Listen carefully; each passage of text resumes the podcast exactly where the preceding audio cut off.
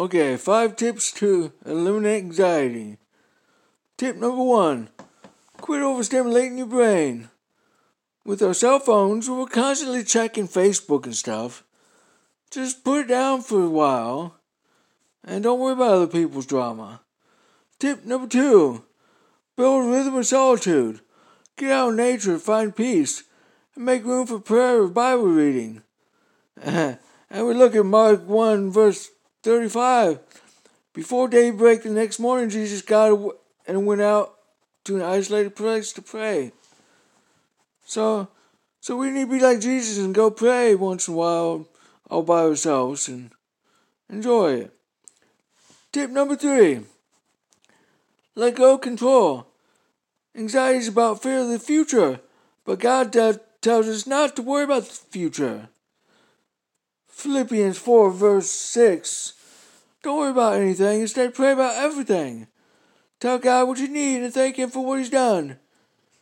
Then you will experience God's peace, which exceeds everything we can understand. His peace will guard your hearts and mind as you live in Jesus Christ. And, and we look at Matthew 6, verse 31. So don't worry about these things, saying, What will we eat? What will we drink? What will we wear? These things dominate other thoughts, the thoughts of unbelievers. But your Heavenly Father, He knows all your needs. Seek the kingdom of God above all else and live righteously. Okay, tip number four deal with the lingering sin. If we're in bondage to something, we need to bring it out to God and repent.